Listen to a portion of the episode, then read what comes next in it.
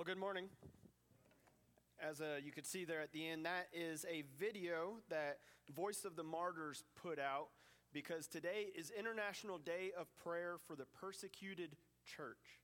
And I know that's probably not something that we think about a whole lot around here, but it's something that is a reality to so many brothers and sisters in Christ around the world. And so this is according to Open Doors Ministry. And I just want to share uh, a couple stats about what is going on worldwide. So, first off, we have a map of the world here, and all of those colored countries are where persecution occurs just because you would be here today, just because you would be professing faith in Jesus Christ. The orange ones means that they have pretty bad persecution, and if you're able to tell different shades, then the red ones are that they have extreme levels of persecution. So, some stats about persecution in the church worldwide. Over 350 million Christians face persecution today throughout the world. Last year alone, 5,621 Christians were martyred just because they professed faith in Jesus Christ and refused to recant that faith. One in seven Christians in the world are persecuted. So that's saying that a, si- a room this size, 20 of you would be persecuted just because of your faith in Jesus Christ. In Africa, the number is one in five. In Asia, the number is two in five. So you're hitting about 40% there. North Korea, according to Open Doors, is the most hostile country towards Christians. And then this last one is the one that kind of surprised me. Since 1993, the number of countries that are hostile towards Christians has nearly doubled to a total of 76. So in 30 years, we have almost doubled the nations that are hostile towards Christians, and there's only 195 countries in the world. So we are almost at half of the countries in the world are hostile towards believers. May we not take what we get to do here freely and openly for credit or for, for granted, whatever the word is. May we not make this some little thing. That God has blessed us to live in a country that we are able to freely proclaim Jesus Christ is Savior of our lives and that we have no fear about it. May we also have the faith and the strength that so many brothers and sisters around the world have, that they're willing to go to death because of that. So I'm going to ask if you'll join me as we pray for our brothers and sisters around the world, and also for our own hearts. So, Father God, we just come before you, and I want to first just give you all praise and glory because we're here. And God, we are able to openly proclaim your name. God, we are able to freely have this opportunity to worship together right now. And God, so often we just take that um, just as a routine and as what we're going to do today. But God, May it not be that. May it be a time for us to hone in on who you are and to focus on you. And God, I pray for our brothers and sisters around the world who are living lives for you, and God, they are doing it for at the risk of life and death and at the risk of torture and torment. And so, God, I pray, strengthen them and their faith. God, be with them. Help them know that they are fighting the good fight of faith, and God, that they are just going to receive the eternal inheritance that is worth far more than all the wealth of this world together. And God, may we have that same faith. That whatever comes our way, um, no matter what, if it's good times or bad, may we fix our eyes on Jesus, the author and perfecter of our faith, and may we live for you no matter what the cost. So, God, I just pray that as you speak through me this morning, may it be a message that aligns our hearts with you and that we see just how good and awesome you are and that we are encouraged in our faith. And we pray all of this in the name of Jesus. Amen. So, I don't know, anybody ever been to space? No astronauts in here. Thankfully, technology allows us to go into space without actually leaving planet Earth. And if you ever look at a picture of Earth, we live on a beautiful planet.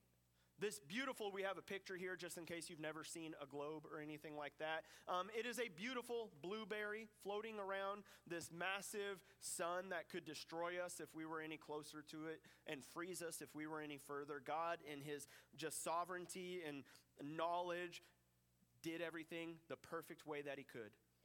And so here we live on this beautiful little earth. You can see yourself smile and everything. You're happy. And it's beautiful. But have you ever zoomed in on earth?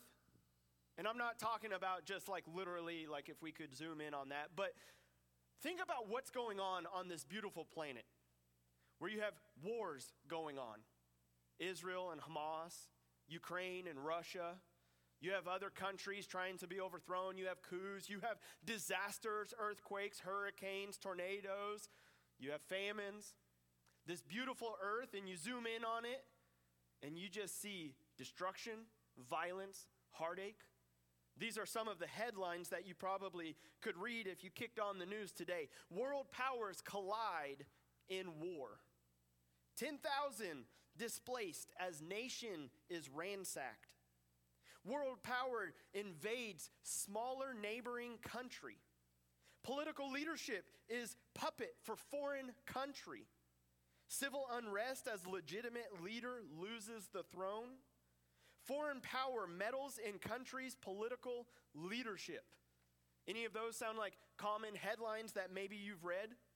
That that's what you look in as you zoom in on this beautiful country. You see unrest, you see just things that would possibly cause terror in your lives. And have you ever read those headlines and just asked the question, how much longer can we continue on like this? I mean, you hear threats of World War III, and I, I hear that World War, not to freak you all out, but that World War III is going to be the war to end all wars, that it's going to be the nuclear just explosion of the world, and we're literally going to kill everybody. And it's like, man, you read about that, and it's like, oh my goodness, what's going on? And the question is, how much longer can we survive like this before we hit that boiling point? But the thing is, is this is not a new question that we're asking. Because in reality, each one of those headlines that I read was not from today's newspaper. It was from about 2,800 years ago during the time of Habakkuk, where the Israeli Today news, they didn't actually have that, but if they did, it would have said each one of those headlines. Where you have Assyria invading Israel, you have Babylon invading Judah, you have Egypt and Assyria and Babylon all colliding for war, you have the Babylonian exile, you have the Egyptians coming in, killing Josiah, and now meddling in Israel's leadership while they take away Israel's king and they say, We're going to put this puppet king in place. And that is what is going on at the time that Habakkuk writes his prophecy. As we're going to be in the prophecy of Habakkuk or Habakkuk, however you want to say it today, you could say it with a real emphasis Habakkuk. Sorry. Uh, are you awake? but that's what's going on. Because you had the political greatness of Josiah, where he was the most righteous king during Judah's reign. And then towards the end of it, you have Babylon rising to the scene as their empire is taking off. Assyria is dwindling. And Egypt is like, we're going to come help Assyria, fight Babylon, but we got to cross through Israel to get there. And Josiah is like, yo, what y'all doing crossing through our property? That's the way they spoke back then. And it's like, what are you guys doing crossing our land? I'm coming out to fight you. And they're like, whoa, our beef is not with you. Don't come to battle because God has sent us. And if you come, it's not going to end well for you, Josiah. And Josiah says, No, I'm coming and I'm going to fight you. And they actually kill Josiah, which now means that Egypt gets to be the ruler of Israel. And so Israel, Judah, same country at this time. Israel, the northern kingdom's gone. So Judah at this time is like, well, we're going to appoint Jehoahaz as our king, but he kind of posed a threat to Egypt. And so Egypt was like, no, we don't like that. We're bringing him to Egypt. He's going to be imprisoned. We are going to put Jehoiakim as the king over you. And really, he just holds the throne. He doesn't make the rules. We get to make the rules. That's what's going on as Habakkuk is writing this. And during that time, Jehoiakim does evil in the eyes of the Lord, so that Habakkuk has this conversation with God, and he writes it out for us. And we get to see this question of how long, God? How long can this go on before we just implode? What is going to happen? And so, Habakkuk, when you read the prophecy, it's a little different than other prophecies because it is that. It is this conversation between God and Habakkuk. We get to see the heart of Habakkuk and we get to see God's response. If ever it was like, man, I wish that I could see God responding to some of the questions that we have, Habakkuk is that, where you ask how long and God actually responds. Now, tonight we're going to talk about this a little bit more. And if I'm honest, I don't like the responses. But we'll talk about that tonight and how God's responses are still better. But talking about Habakkuk, if you like to fill out your information, your, your bulletins there, Habakkuk, we don't have a specific date on it. It's not like 812 BC. What we do know is that it is before Babylon has invaded Judah. It's right there as Josiah, he's gone to battle with Egypt. He dies, so now they put Jehoiakim in there, and he is doing evil, and it is right before the Babylonian exile. And so now they have this puppet king, Jehoiakim, who Jeremiah in his prophecy actually said bad things about Jehoiakim. He did not like him, he despised him. He was like, You are a terrible ruler. I despise that you are our king. And so, under Jehoiakim, there's just evil happening. And so, Habakkuk pins this prophecy. And there's the context that I wrote for you. We won't go through all of that, but it's just kind of a brief survey of what's going on at that time. But really, Habakkuk can be divided into two parts. It's three chapters, a real quick read, but it can be divided into two parts. The first part is Habakkuk's conversation with God. We get to see the discourse between God and Habakkuk because Habakkuk, right away, after saying who wrote it, he says, How long, O Lord? Habakkuk chapter 1. O Lord, how long shall I cry for help and you will not hear. You ever feel like that's the case? God, I have cried out to you. God, I have poured out my heart to you, and it just feels like you're not there. How long will I cry out to you and you not hear? Or how long will I cry to you violence and you will not save? Why do you make me see iniquity and why do you idly look at wrong? Destruction and violence are before me. This is what he's seeing. This is the context that he's living in. There's violence, destruction, wickedness. He's crying out, but it seems like God is not responding.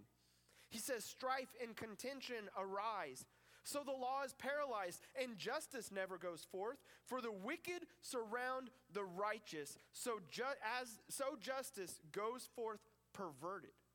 God, they're taking what you said and they're perverting it. They are taking your law and turning it for their own gain, for their own wickedness. How long, O oh Lord, must this go on? And the great thing is, we get to see God's reply here. And God replies by saying, Hold on, Habakkuk. I'm about to do something mighty and powerful. I'm about to reveal just who I am. He says in verse 5 Look among the nations and see.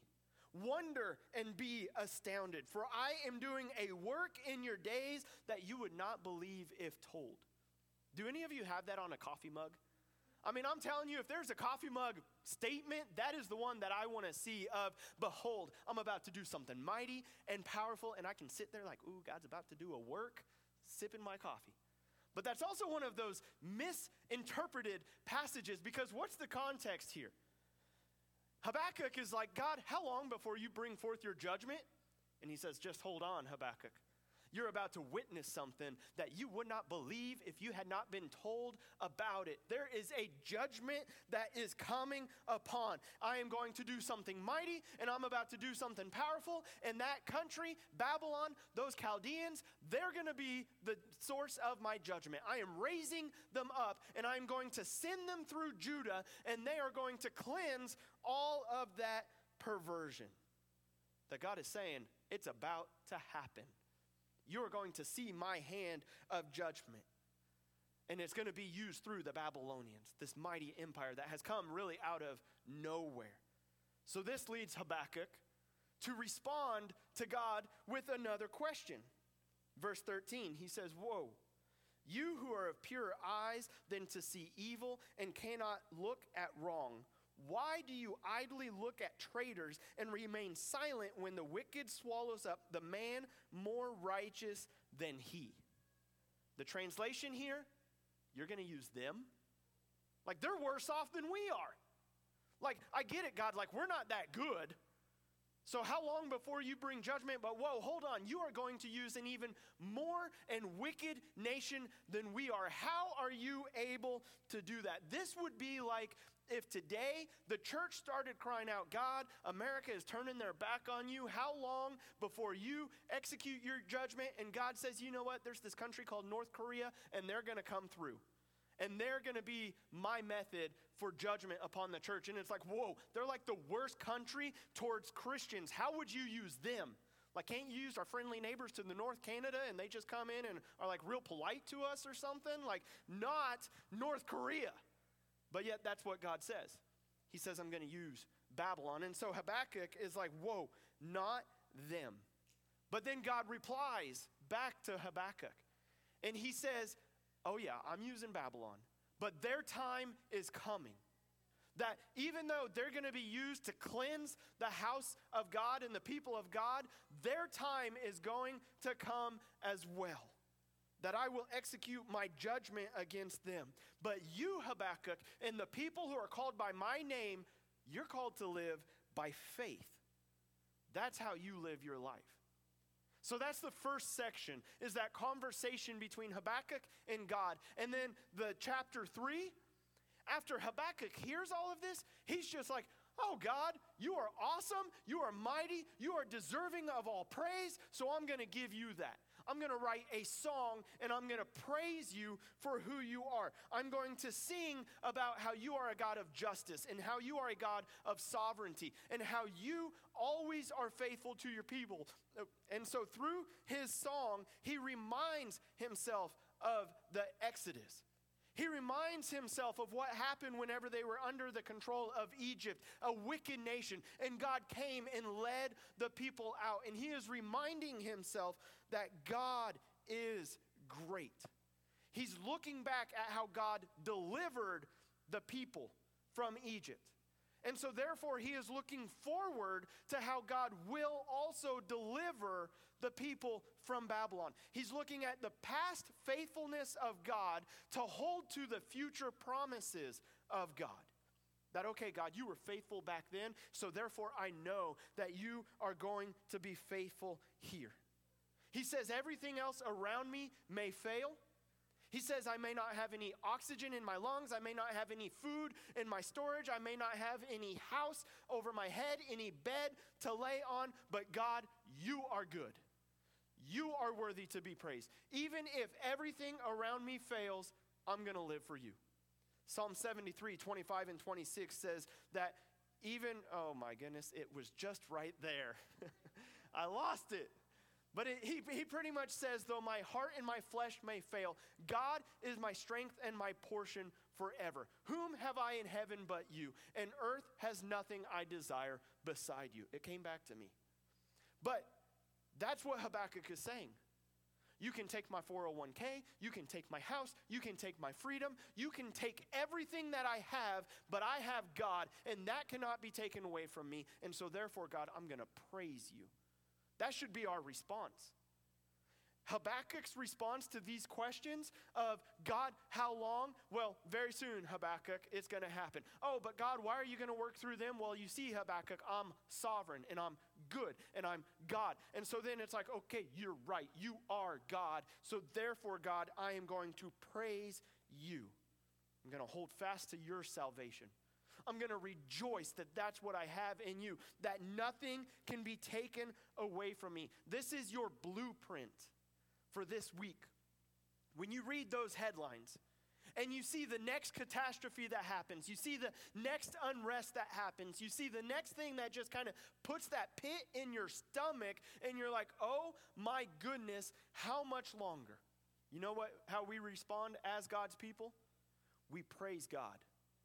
We see God for who he is and we live for him. Asaph did this very thing in Psalm 77. Because he was like, God, it doesn't even feel like you're hearing my prayers. It doesn't even feel like you're there. Verse 1 and 2, he says, I cry aloud to you, God, and he will hear me. In the day of my trouble, I seek the Lord. In the night, my hand is stretched out without wearying. My soul refuses to be comforted. Comforted. And then in verse 7, he says, Will the Lord spurn forever and never again be favorable? He's like, God, it feels like you're not even liking me right now. It feels like we're not even together. I feel distant from you.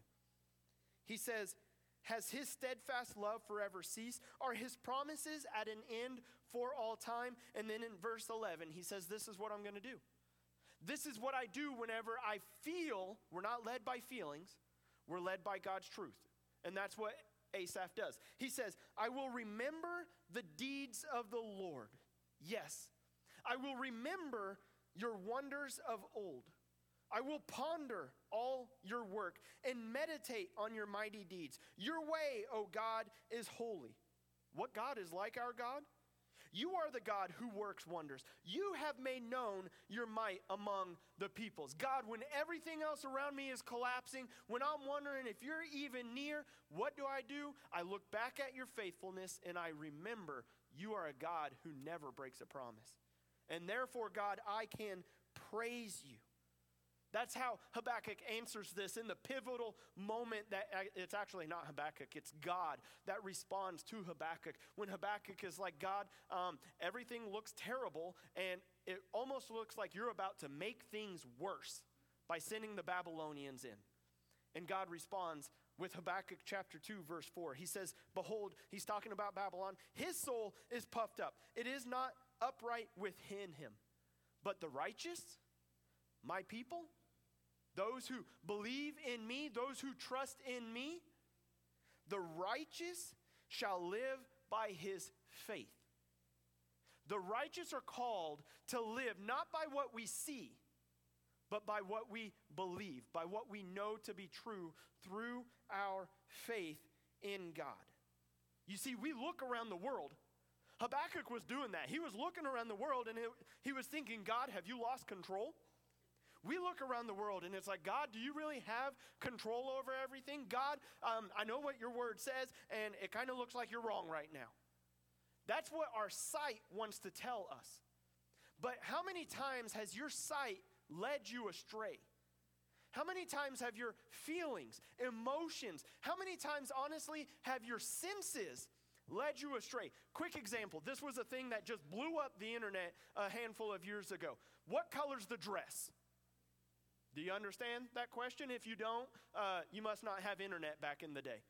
But it was this dress, and it was either like gold and blue or black and white or something like that. I don't remember the colors, but people were flipping out over that.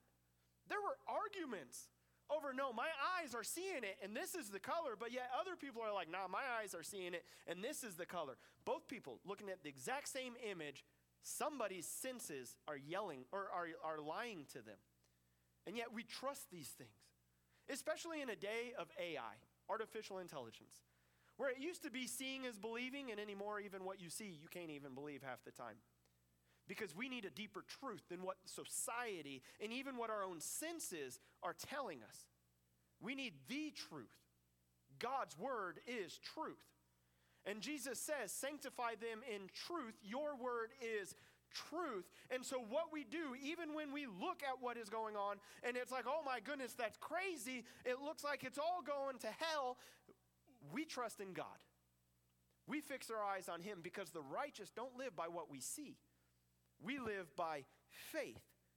We understand we're not citizens of this world. Because honestly, if, if I were to just base it all on perception, and I look at 5,621 Christians lost their lives. I don't know the deaths they went through, but my mind can play some pretty good what if isms, and it's not good.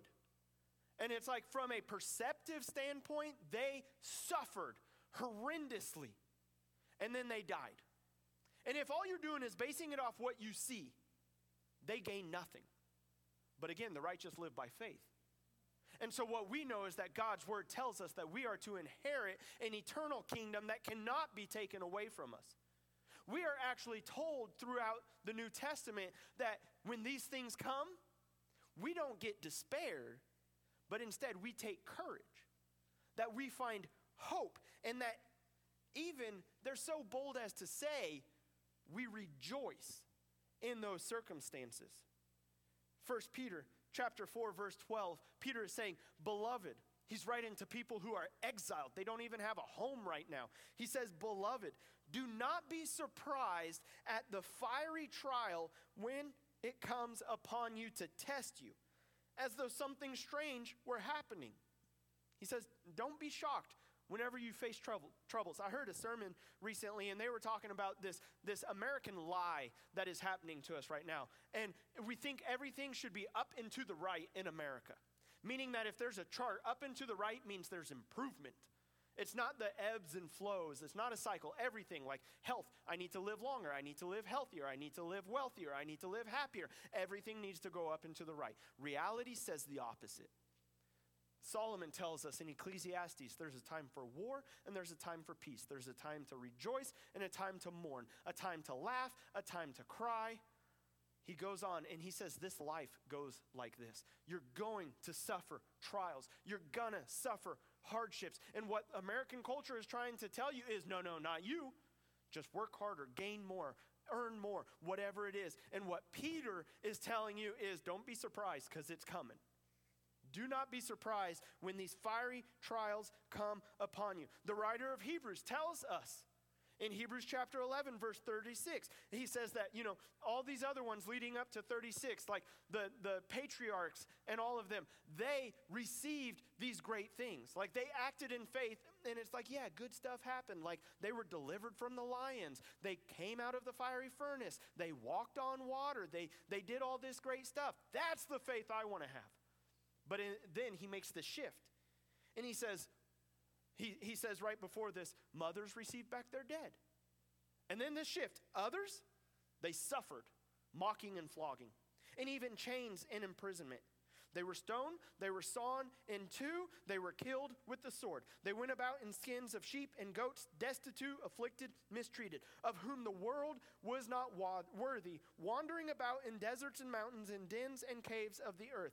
All these, though commended through their faith, did not receive what was promised, since God had provided something better for us, that apart from us, they should not be made perfect.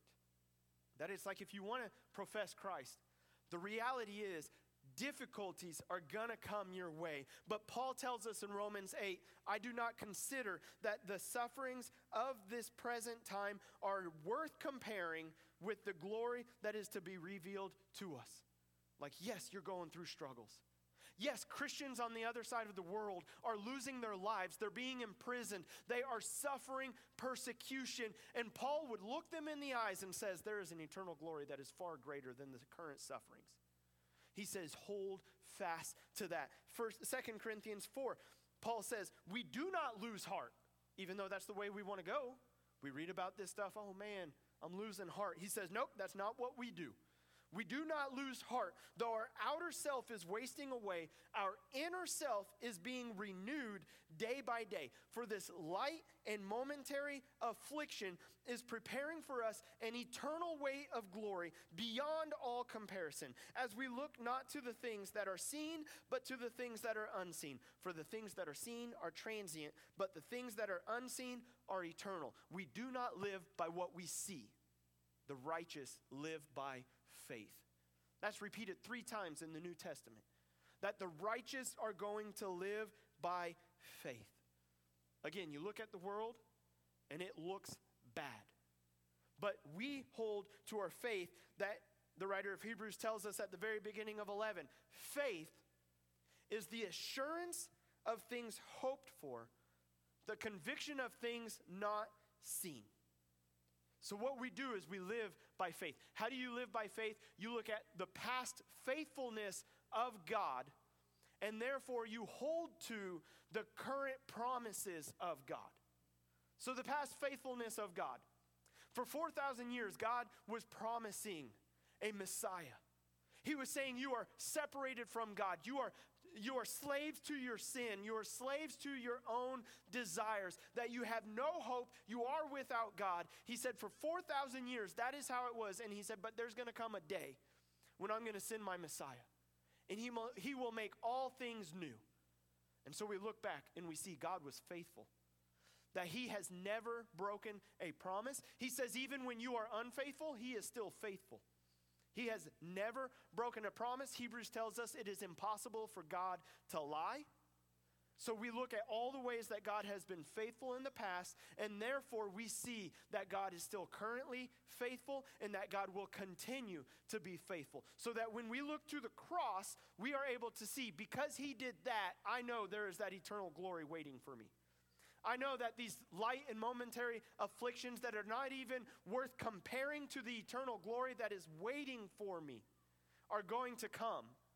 I know that I can hold to Him, to Jesus, and that they can take my life, they can take everything I have, but I have hope beyond that all, that I stand firm. Currently, I'm reading through uh, Hebrews in my daily reading, but also just I've been working through the Old, the New Testament and throughout it. You know what is a repeated phrase, specifically in Hebrews, though? Hold fast, stand firm. And then through Hebrews, a reoccurring phrase is you have a confidence, you have an assurance, you have a steadfast anchor of your soul. That that's what we land on. Though my heart and my flesh may fail, God is my strength and my portion. This world has nothing I desire besides you. I live not by what I see, because what I see is transient, but what I don't see. I live by faith. The righteous live by faith. And when you do that, you're able to continue on in what Peter tells us. He says, Don't be surprised at the fiery trials that are coming your way. And then in verse 13, he says, But rejoice. Like, hold on, Peter. This isn't like you just won the lottery here. You're like, that's reason to rejoice. Or the birth of a new child, or a wedding, or anything like that. He says, whenever sufferings come upon you because of Jesus, you know what your attitude should be? Rejoice. He says, Rejoice insofar as you share Christ's sufferings, that you may also rejoice and be glad when his glory is revealed. We are able to rejoice because again, we live by faith. The faith that we have an eternal dwelling that this world cannot even hold a candlestick to, that it is far greater. That I heard one pastor say it, this isn't me, but he said that when we get to heaven, and we see everything that is there the eternal glory, the, the presence of Jesus, our new glorified bodies, all of that. And we look back at the sufferings that we went through in this world. And let's be honest, what we go through in America is extremely minor compared to what they go to overseas. But even them, even the worst ones that have had nails removed and like they did the like slow, meticulous death, like death by a thousand cuts, and it was terrible. Like the worst thing you can think of. That when we see the eternal glory and we see the moment that that happened, we will look back and be like, I would do that a million times over if I knew this is what was waiting for me. That we see and it is like, this is worth far greater than everything this world has to offer. That when we have that hope, the writer of Hebrews tells us, therefore, brothers, since we have this, again, confidence to enter into the holy places by the blood of Jesus. He's saying we have that confidence. This is not something that I'm sitting there like, oh boy, I don't know. Like, I really, I really want that toy for Christmas, but I don't know if I'm gonna get it. So I'm banking a lot on it. But uh, I bought a lottery ticket and I, I really want to win, but I might not, and I'm gonna be devastated if I don't win. It's not that kind of hope. It is a hope of saying, This is happening. I know it's to happen.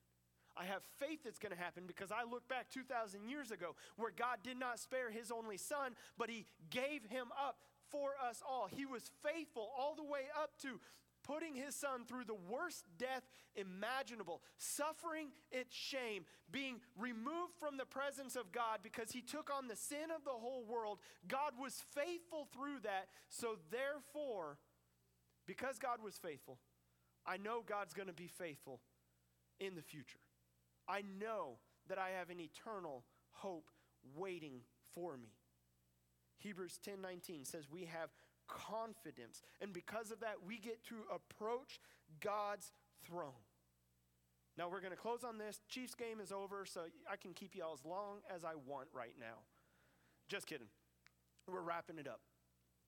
But we get to approach God with confidence, not as servants, not as a employee goes to his employer, but as sons that Romans 8:23 tells us not only the creation saying that it's groaning for the return of Christ, but we ourselves who have the first fruits of the spirit, we groan inwardly as we wait eagerly for adoption as sons, the redemption of our bodies.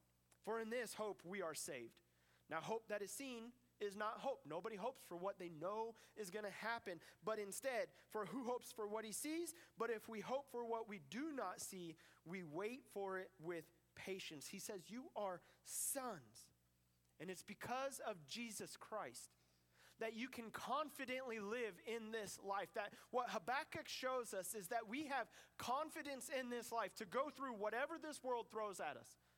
But we also have confidence in this life that we have an eternity waiting for us. So that we'll close with this Romans 8 31 through 39. Paul says, What shall we say to these things? If God is for us, who can be against us? He who did not spare his own son, but gave him up for us all, will he not also, along with him, graciously give us all things? Who shall bring any charge against God's elect? It is God who justifies. Who is to condemn? Christ Jesus is the one who died. More than that, he's the one who was raised, who is at the right hand of God, who indeed is interceding for us. Who shall separate us from the love of Christ? Shall tribulation or distress or persecution or famine or nakedness or danger or sword? And then he goes on to say in verse 37 No.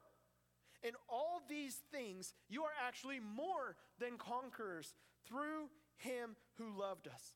For I am sure that neither life nor death, nor angels nor rulers, nor things present nor things to come, nor powers, nor height nor depth, nor anything else in all creation will be able to separate us from the love of God in Christ Jesus our Lord.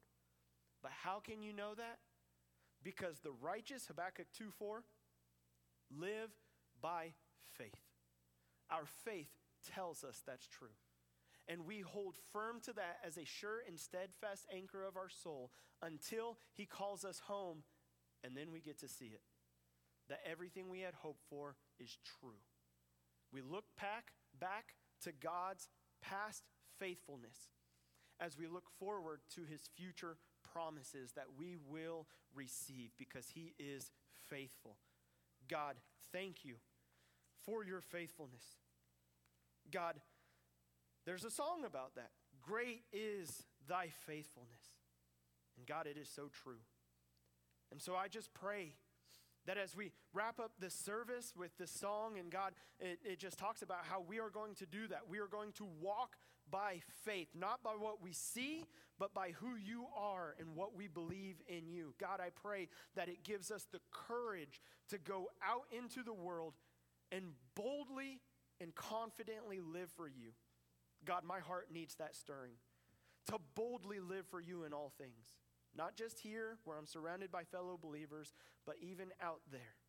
That whatever comes our way, whatever happens, God, may we have just that extra joy about us because it's not based in these circumstances, it's based in who you are. So, God, I pray that you do the work that you can to strengthen our hearts, to live for you in everything. And it's in the name of Jesus we pray this.